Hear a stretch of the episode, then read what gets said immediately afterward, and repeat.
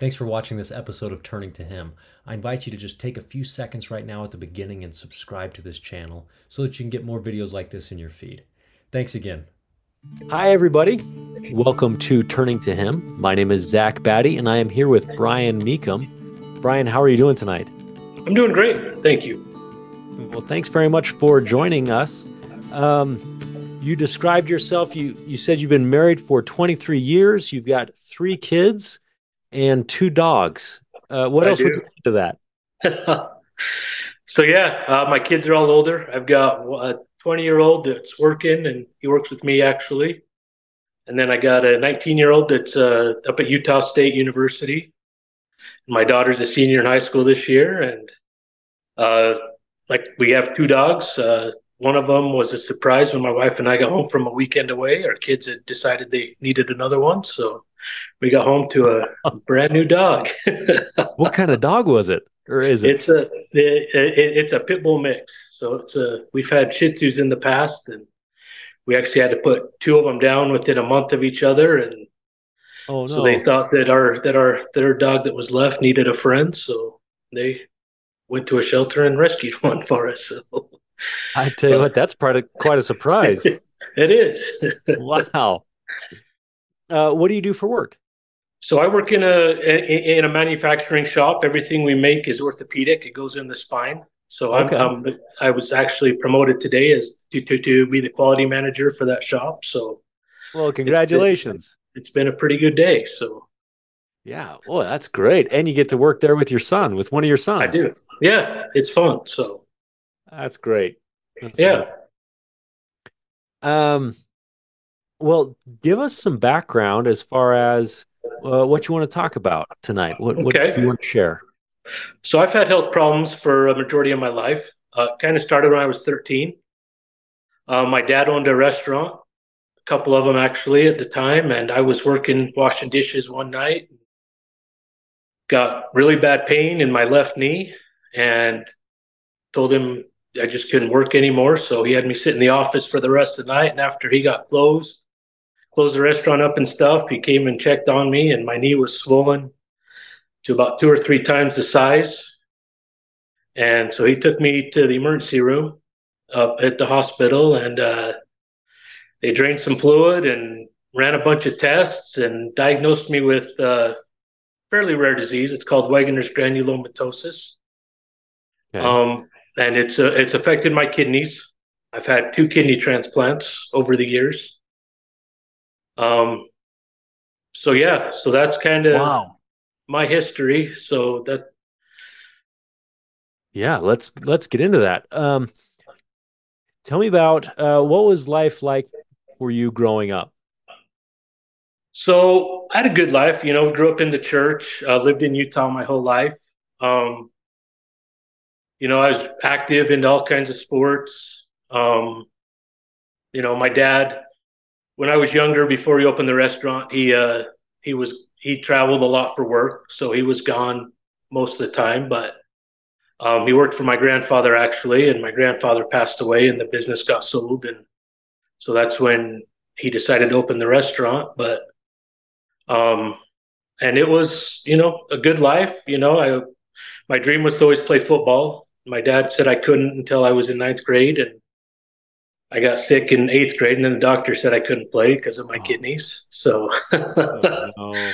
but you know, I just I've you know I'm a big sports fan. You know, he I always played baseball and stuff like that, and because I couldn't play football, my bishop uh, just before I started high school, he was he he he was actually one of the coaches at BYU, and he got me in contact with the high school coach, and so I was able to help with the football teams throughout high school, and so I was still a Oh, part of great. it. So it was good, yeah.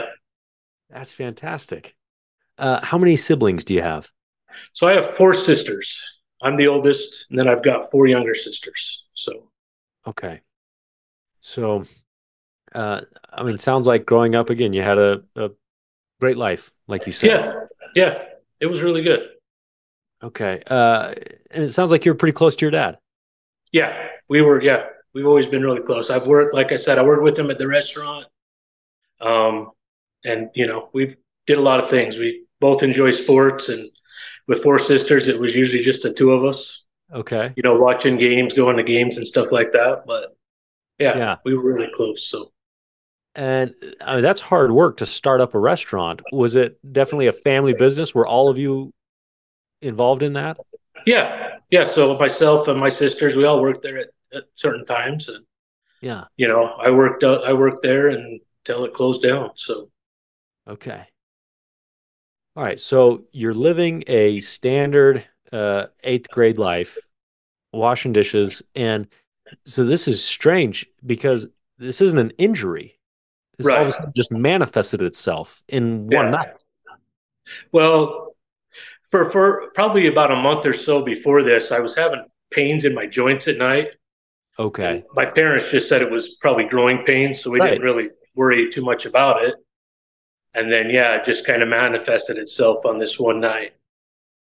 Okay. So you go, you have your knee drained.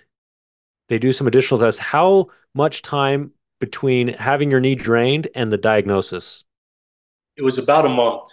So I remember the ward we were in at the time had a fast, to, you know, because it was taking some time to kind of figure things out. And we were going to a lot of doctors, and um, they had a fast, and um, they they diagnosed me shortly after that that fast. So that was kind of the first my my first real experience with you know um, first strong you know experience with fasting and prayer and things like that was that they were able to diagnose it when i was first diagnosed i was only the third person ever in utah to be diagnosed with this disease. And i was the youngest person ever at the time. So this is little- exceedingly rare. yeah. Yeah it was at the time it's a little more prevalent now i believe. I've met a couple other people that have had it actually. Um, and it usually affects the sinuses the lungs and the kidneys. And they always thought because my kidneys were the least developed that's why it um, affected those The- that's why that i had the most issues with my kidneys Tell me about um, what effect does that have on a ninth grader to be a part of a ward fast and to have this experience, this testimony start to grow about fasting? I mean, that's something that uh, I think not a lot of us have a good understanding of. it was quite it was an amazing experience. I wasn't able i wouldn't they had a big meeting you know and i wasn't able to go to that. I was you know i was pretty sick at the time. And uh but just knowing that they all you know that there was that many people that cared about me that were willing to do that i mean do that for me you know. As a 13 year old going without food is you know is not an easy thing and Right. to you know to realize that that many people did that for me and that the prayers were answered and that they were able to diagnose it and get a treatment plan together pretty quickly. Um, you know we'd read story you know other stories from you know we didn't have the internet back then but you know we were able to find other stories of people that had died waiting for a diagnosis. And for them to catch it that quickly something that rare was was it was amazing Okay, so this is a terminal disease. I mean, I mean, this can be a terminal it can be yeah. So so so basically i did chemotherapy from the age of 13 to age 18 i might have to go in once a month to the hospital overnight and get treated. We try to schedule it for a friday so that you know i could kind of be sick on the weekends and hopefully make it back to school. I was out of school for i think two or three months while they were getting everything figured out Yes. Um, I had one of my teachers that would bring homework from the my English and math and history class, you know, the important classes. And she'd come over and kind of help me once a week, and so I could stay up in school. But Wow. uh, yeah, All right. Um, so from from diagnosis to treatment, how much time passes? It was about a month. They got started pretty quickly once they figured out what it was, and Okay. um, yeah, go ahead. And and then treatment is like you said, basically chemotherapy. Yeah, So this is not take a pill twice a day and you're back out playing Right. baseball. no. So yeah, it took it took, like I said, five years for it to go into remission.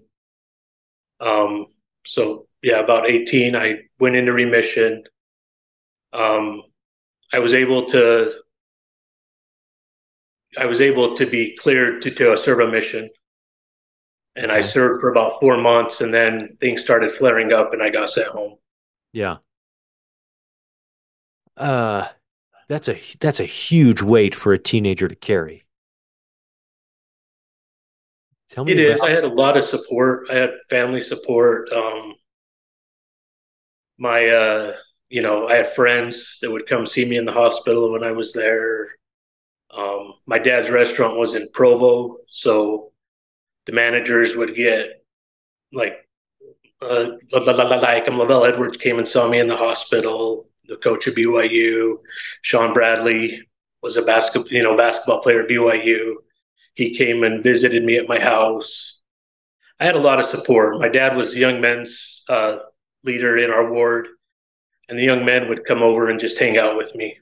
And you know, if my parents were gone, I don't know if my dad arranged it that way, but they just show up and sit and watch movies with me or whatever. So I just yeah. I had a t- I've always had a ton of support. Even when I was in the hospital, you know, my parents had four other kids. My dad was running a restaurant and so they couldn't be there all the time. But the nurses and the doctors, you know, I had nurses. The nurses would, if they were ordering midnight food overnight, they'd come see if I wanted anything. And I just had, I've always had amazing people in my life that have blessed me to be able to get through all of this.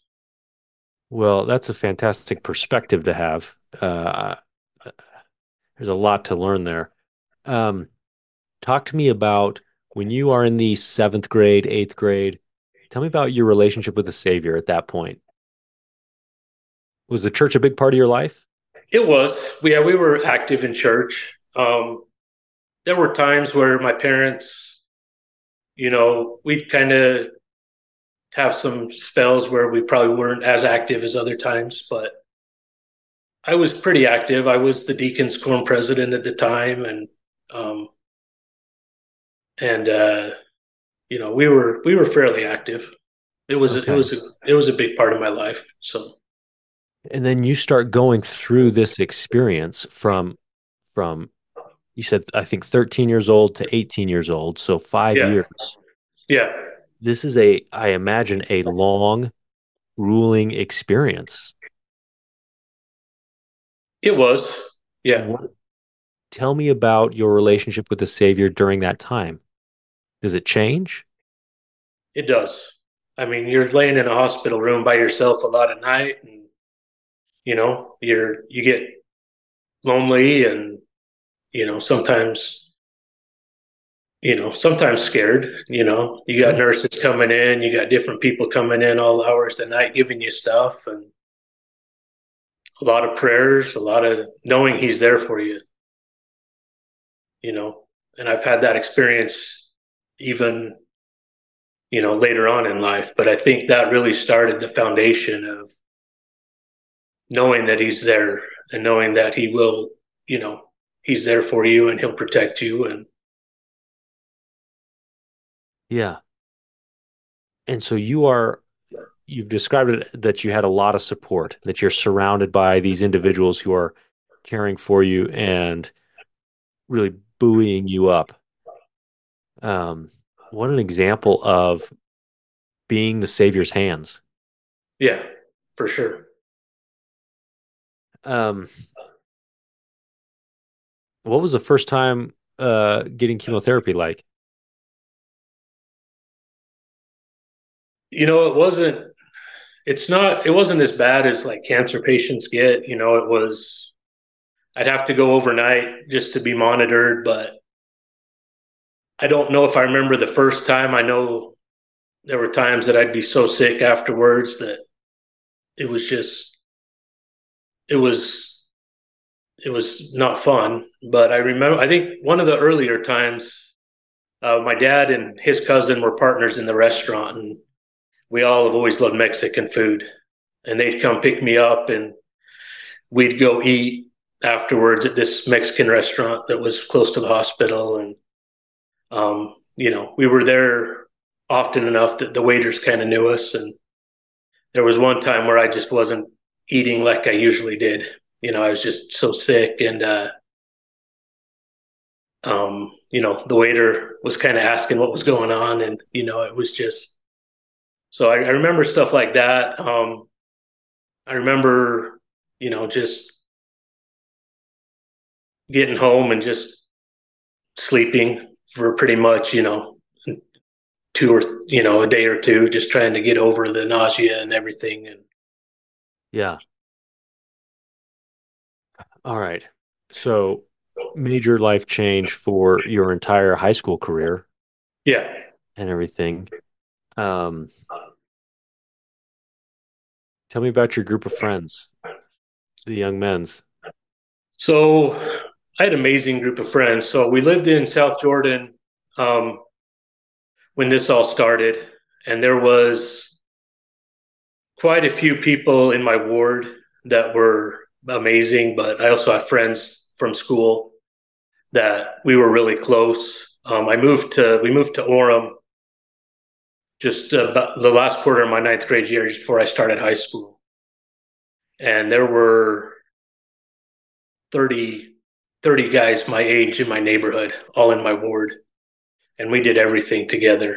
I mean, we uh, all day long we'd uh, you know during the summer we were always playing basketball or baseball or we'd set up a little golf course around the neighborhood. And we used little wiffle golf balls, hitting them over houses and stuff like that. And, um, but yeah, we were always doing stuff. I, you know, they were, they always took care of me. Um, I remember high adventure camp. We were hiking, and I just, I didn't have the strength to do it. And uh,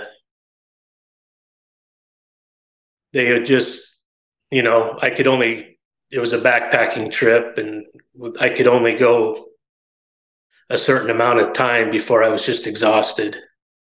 And they all just, you know, helped me. They carried my pack, did whatever they could do to help me get through it. And I ended up having to leave halfway through just because I was slowing everybody down and didn't, you know, didn't want to didn't want to do that and it was it was just too hard on my body so one yeah. of the leaders was coming home early so i came home but that's you know, they've always they've always, you know, been a huge support. They've always done whatever they could for me. Wow. Well, it sounds like the relationship was mutually beneficial. Yeah. Good. Good. Um you graduate high school. Yeah. You get cleared to serve a mission. What does that feel like? It was it was really cool. Um, I could only go to the United States or uh, like England yeah, Uh, you know, and uh, I got called to the, the Tacoma, Washington mission. Oh, okay. I was so sure I was going to the East Coast that I opened my call and I'm like, where's Washington? You know, I think in the East Coast. Yes. It took me a minute and uh, yeah, um, it was it was awesome. I you know I got there, got up there at Tacoma, and my first companion was getting ready to go home. He was needed a visa to go home and have some issues, so he got extended a little bit. And then um, I was actually I had two companions for a little bit after he left, mm-hmm. and uh, I got some money for Christmas. We were in a small town. The stake center was in uh, was in Olympia. We had a baptism. It was just after uh, Saturday after Christmas, so I took my companions out to lunch, and uh, they said they had to go to the restroom and they come back and said you got a phone call. And this was you know it was a payphone in the in the entrance of the restaurant and it was the mission president and my mom on a three-way call. They had called the mission president. They were concerned about me. Okay. They knew i was struggling. I didn't want i didn't want to come home. I i've never appreciated getting special treatment because of my illness mm-hmm. um actually when i got you know like was all excited. Ordered a ordered a bike before my mission to have it, you know, there when I got there. And I got there, and they pulled me aside and said, "Because of your health, you can't have a bike. You're going to be in a car your whole mission." And first letter from my mom was, "Don't be angry. It's all right." yeah, yeah. you know, she knew kind of what my reaction would be, and uh, but yeah, they had called. They were concerned, so I ended up in the emergency room while we were there in Olympia. And uh, doctor said it would just be better if you went home to your doctors, figure out what was going on, and uh, so uh, went home, called the mission president, and told him what the doctor said. And they had me on a flight the next day. It was New Year's Eve. Okay. And uh, I flew home, and I kind of had a hard time in my life at that point. I kind of felt like the Lord didn't want me, didn't need me, and kind of went through a phase where I never went fully inactive from the church, but I was very hit and miss as to when I would go, and I uh, struggled a little bit at that time. Sure. And that's um I'm just I'm doing the math a little bit. If you've been married for 23 years, um, it's been a little bit since you've been on your mission. That was uh I think you and I are probably close to the same age. And Yeah. Back then, back then, the culture was very much so. Um, it's never easy to come home early from a mission, but back then, I think it was a lot harder. Yeah, it was a lot harder than it is today. yeah. It was '96. I had we had we actually had about 50 missionaries out from my ward Okay. when I when I was serving, and all my friends were out, and it was you know it was kind of hard. Like I said, I've never liked special treatment. I've always you know wanted to try to be able to do what everybody else can do. Um, and uh, so it made it hard in my life, and I so um, you said there was some anger there, anger and, and kind of disappointment that maybe the Lord didn't want you anymore or didn't need you. Uh, how long did that last? it was probably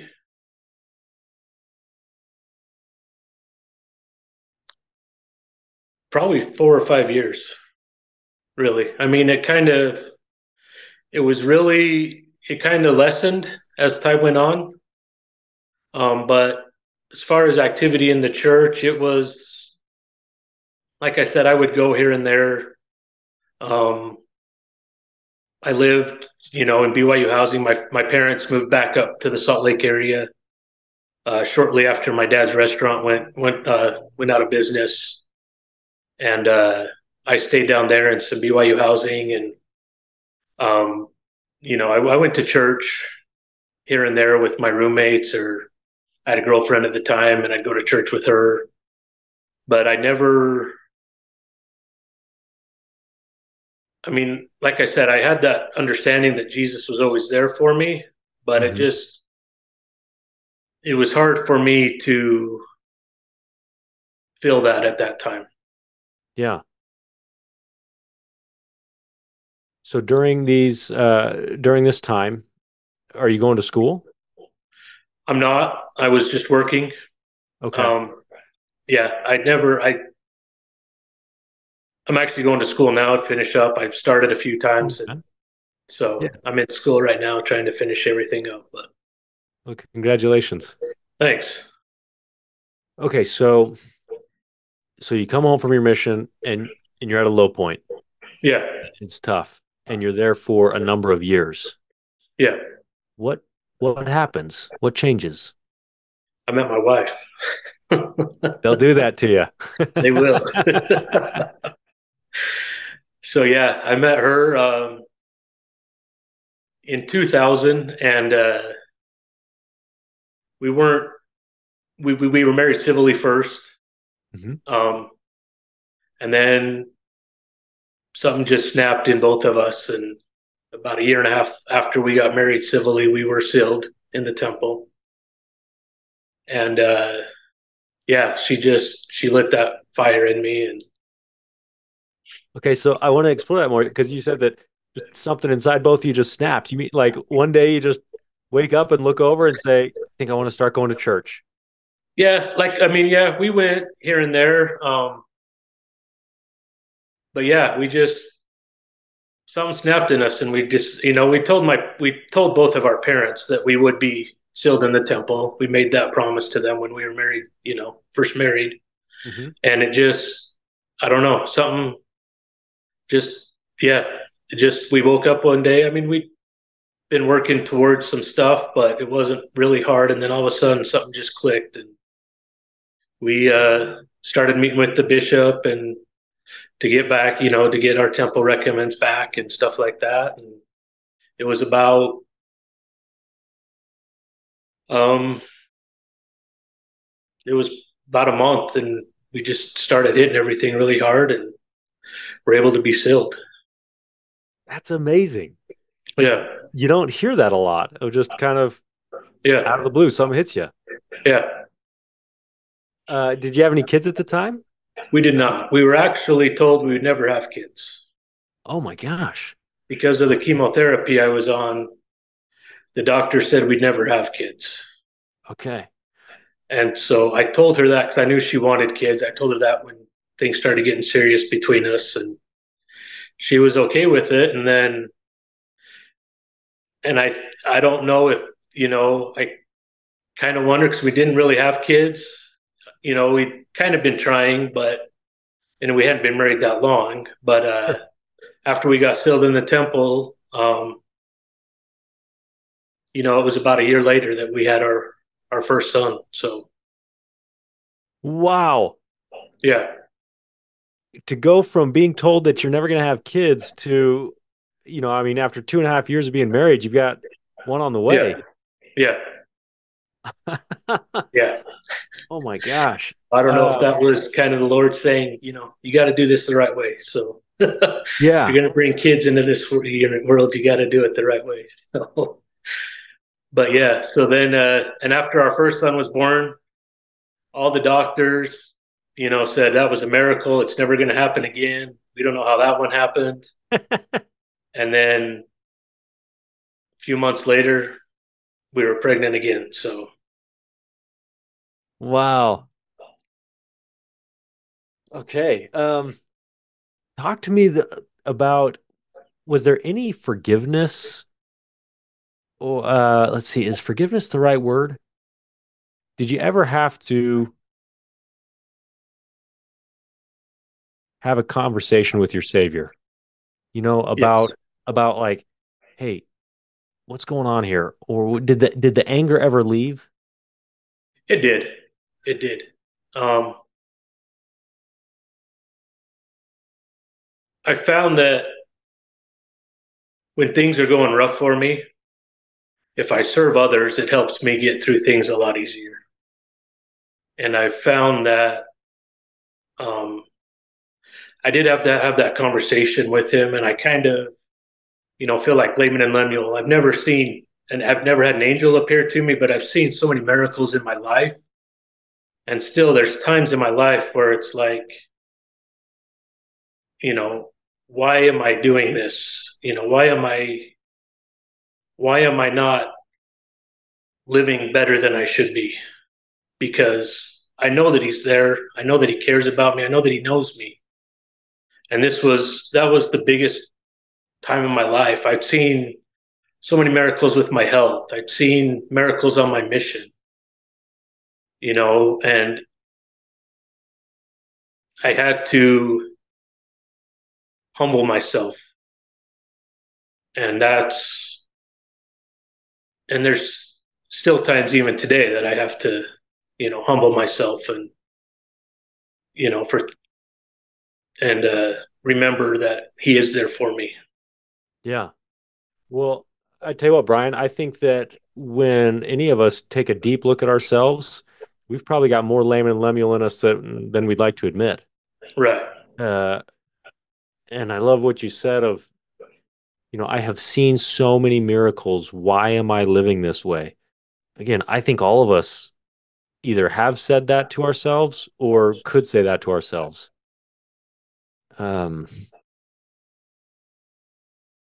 what do you do? What did you do then, and what do you do now when you see yourself starting to slip more towards the Laman and Lemuel lifestyle, what do you do to help you get back towards the Nephi side of the dial?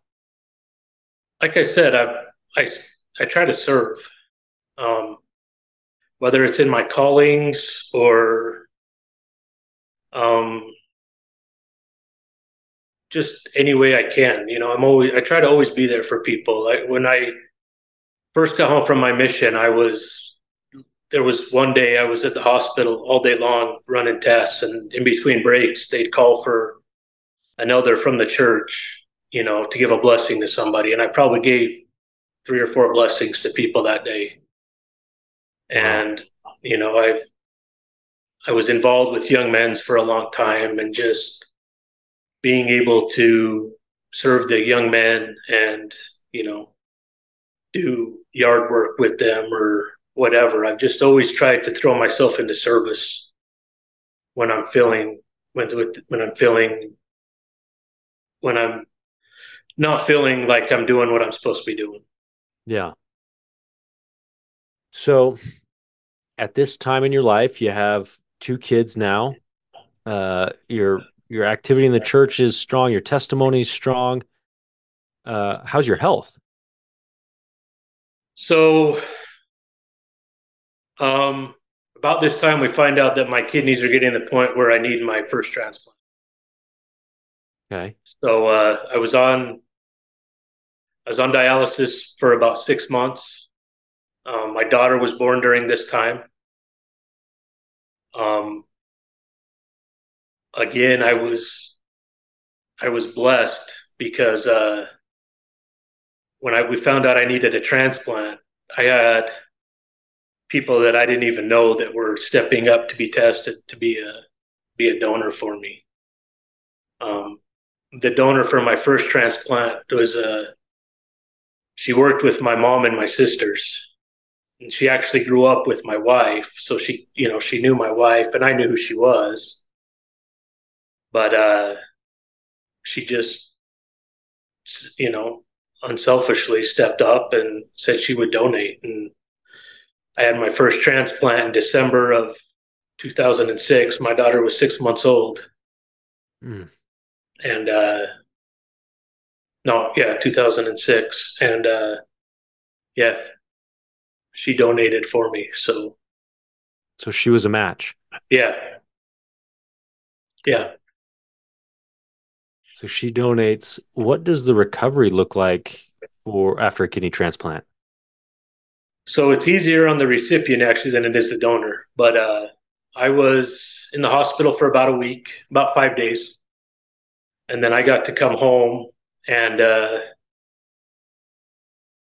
I was out of work for a few months, but uh, it really, other than having to go to the hospital, you have to go to the hospital, you know, every like two or three times a week to start, and then it kind of slowly gets uh, has more time in between each visit to where it's monthly, and then you know every six months. But uh, you just go up and they just test you for everything just to make sure everything's all right and it's not rejecting and you know it's a lot of medication but it's a lot better than dialysis so. Okay. Um, do you uh, do you immediately start feeling better or? Oh yeah. Oh yeah. I woke up on in the recovery room and i felt so much better than i did okay. the day before so. Yeah. Yeah. Okay. Well, that's good. Uh, and then I know you've had two kidney transplants. Yeah. So, talking about the second one. So about three years to the day of the first one is when that rejected. Um, I was that- sick for a few months, and I went to doctors, and nobody could figure anything out. Um, and uh, my wife and I were kind of struggling because I was um, wasn't working, you know, finding I was sick, but she didn't realize what was going on. I was being tested for depression and all kinds of things. And uh, finally, I went to uh, the, the emergency room at uh, midnight, and the doctor drew some blood and realized that my kidney was had rejected. Is that common? Um, no, it happens, but um, but it you know they uh it's not real common that that fast, but it can't happen. Okay. Um, so again, it was Christmas time. It was December, and I was in the hospital for, you know, a few weeks, uh, probably two weeks. Um, again, a lot of support, family. My kids couldn't come see me because I was. It was you know winter time and they weren't allowing kids. My kids were still young. Um, but I was able to go down to the cafeteria a couple times and visit with them. And but uh, my uh, you know again friends. I had a one friend who came and spent the whole day with me at the hospital. We just played games and just chatted, and um, they let me out right before Christmas. Wow. And do, you, uh, do you like struggle during Christmas time? It seems like all your stuff happens around Christmas. I I don't actually. So that Christmas, um, I got home and my wife's a nurse and she was working graveyard Christmas Eve, so I was home alone and I was getting some things put together for Christmas morning and um, I'd lost my job. Actually, they called me just after I got admitted to the hospital to tell me because I'd missed so much work. So they told me that I didn't have a job anymore. And uh, so anyway, so I uh, got home and it was just it was going to be a small Christmas, but there was a knock on the door, and I went to the door and there was a pile of presents on the on the front porch. And I still don't know who I did who did that, but things like that again, seeing those miracles, you know, just Christmas has always been fun for me because of seeing that kind of stuff, you know. I remember sitting in the hospital and my room overlooked Murray Park and I could see the Christmas lights every night and I'd just sit there at the window and look at the Christmas lights and um you know there's I've always had the attitude that there's always somebody that's got it worse than I do. And so I you know but anyway so I got home you know Christmas and I um was on dialysis for almost seven years this time. They couldn't find a match for me. Okay. So I was blessed. My kids were little. They were all in elementary school. So I I couldn't really work. I was doing dialysis three times a week. Um, and then the days in between were just rough on me sometimes. So it was I couldn't work. My wife was working, so I was the PTA dad at my kids' school. I got to spend a lot of time yes. with my kids and a lot of time that a lot of dads don't get to spend. Yeah, what a blessing. Them. Yeah, it was. I was I was there probably two or three times a week. I was helping other kids with, you know, reading and stuff like that and my kids elementary school did popcorn Fridays once a month and I was I'd go in and pop popcorn all day long for all the students and I was yeah, the all the teachers you know, knew who I was. Didn't know who my wife was, which was kind of a switch from how it usually is. But yeah, yeah, yeah. I just had a blast. I was able to coach my kids' sports teams. I was, you know, my daughter still talks about she was in kindergarten and she had afternoon kindergarten. I'd take her sometimes to get lunch before, and she still talks about that those times. And you know, to be able to spend that time with them when they were young was really special to me. Yeah, I mean, what a silver lining to a tough yeah. situation. Yeah. Uh, your story makes me remember that, you know, there are times when we are receivers and there are times when we are givers and contributors. And those two times aren't mutually exclusive, they can overlap. But um, what a great example you are of being able to do what you can with the resources available and when you need help being able to receive it. And and yeah. both of those are difficult. Both of those can be uncomfortable. Right. Wow. Okay so seven years you're on dialysis. One day you get the message that there's a match there's a donor. Well it's a little so Okay. So there was so I had to go to California for the second transplant. They have so they had some new technology at the time that they were working on. So I actually had to go down for a year or so before I actually got the transplant, and they would do what's called plasmapheresis, where they take all the plasma out of my blood, just try to get my antibody levels down so I could be a match to somebody. And uh, there was a doctor from the hospital down there that actually came up here to Utah to try to get this these programs going here in Utah. And he worked with my kidney doctor here, and things weren't moving quick enough for him. So he went back to California. So I had that contact down there. Um, so I was doing that, and then we were down there one time visiting. The we, we went and got the treatment, and then we were meeting with this the doctors down there, the transplant team. And one of the doctors that I'd never met before was on rounds that day, and he said, "It's too bad you don't have any siblings." And I said, "Well, I've got four sisters, but none of them are the same blood type." And he's like, well, that doesn't really matter. We've got this new thing we're doing where if it's a tissue match, and most relatives have a good tissue match, we can make your body, you know, we can make it to where your body will accept a different blood type. And so, uh, you know, we, my wife and I were ecstatic, you know, and we walked out of the hospital and we had to, we had that appointment and then we had a couple of hours to wait, and then we had to meet with some other people on the transplant team. And uh, so we called my my family, and two of my sisters were tested the next day, and they found one of my sisters was a good match. And looking back, I mean, she so her husband was in the was in the army at the time, and they traveled all over. The, they'd been stationed all over the world.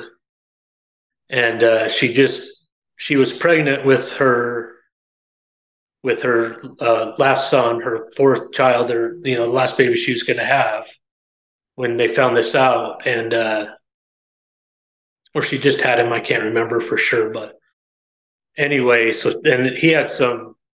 He was going to have some birth defects, so he needed to be by a children's hospital when he was born. So of course, Primary Children's was here, and then there was another hospital somewhere, but they chose to come here. And uh, her husband actually, he was infantry and on the front lines his whole career, and because of this, he moved here and became a recruiter. But uh, hmm.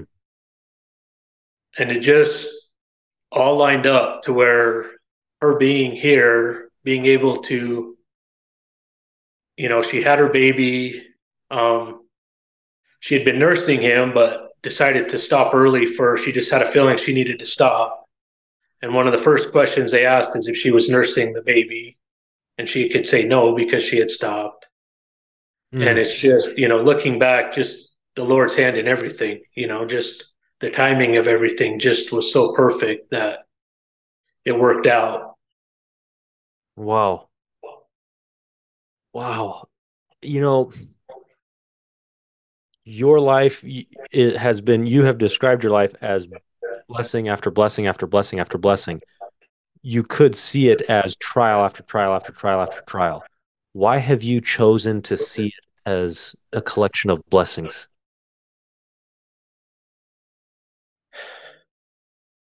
i think it's easier in hindsight. I think going through it like there were times when i would go in for dialysis and i there's been so many complications during that that there's times where it's you know i haven't always had this attitude.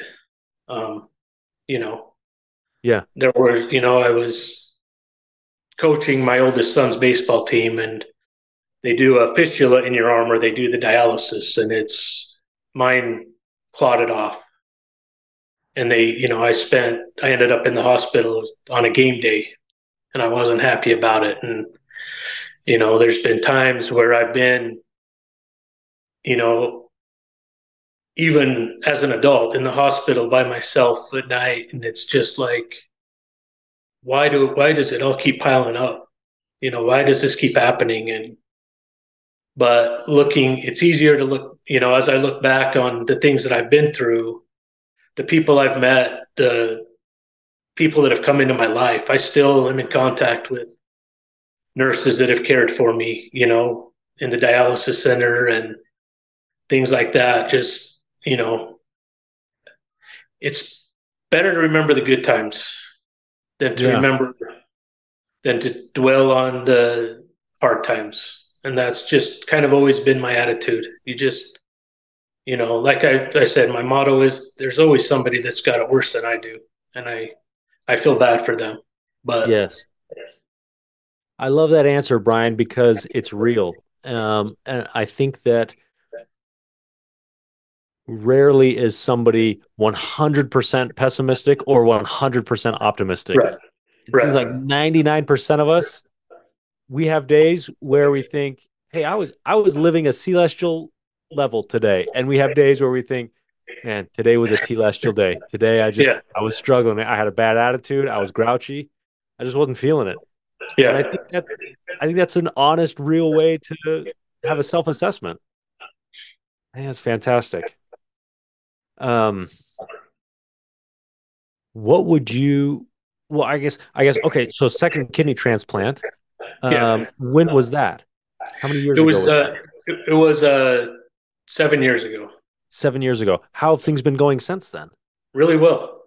Okay, good. Really good. Yeah, I mean, I, you know, I'm my my immune system is shot, you know, but so I get sick. I catch pretty much anything that comes around, but you know, other than that, things have been really good. I've, you know. Wow. Okay. What would you tell yourself in what would you tell seventh grade Brian? Or or eighth grade Brian? Take advantage of every situation you can. You know, there were times where I didn't I didn't do the things that I wanted to do because I I felt limited. Um, and I kind of wish I would have done a little more than I I did. Okay. And to know that you are loved, you have a lot of people that love you. You you're never alone.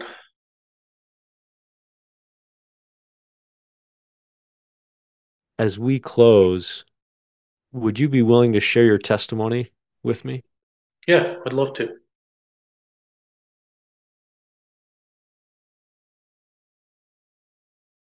I have a deep love for the Savior. Um, I know that He knows each of us individually. I know that He has a plan for us. I know that He answers prayers. It's not always in the timeline that we want, but I, He knows what we need when, when we need it better than we do. And He is there for us. Um, and He answers prayers in many different ways.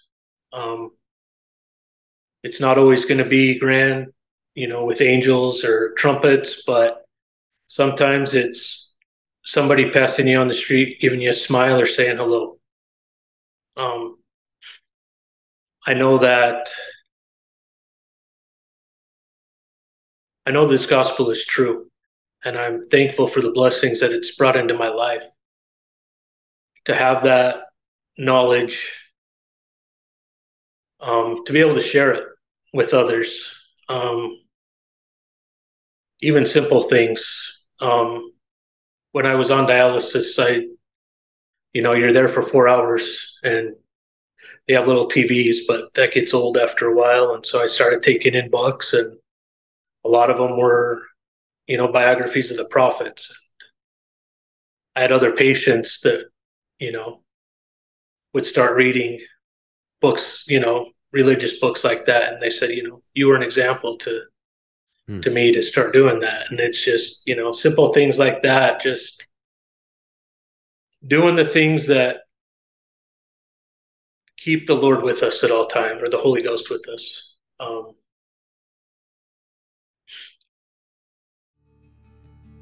I say these things in the name of Jesus Christ. Amen. Amen.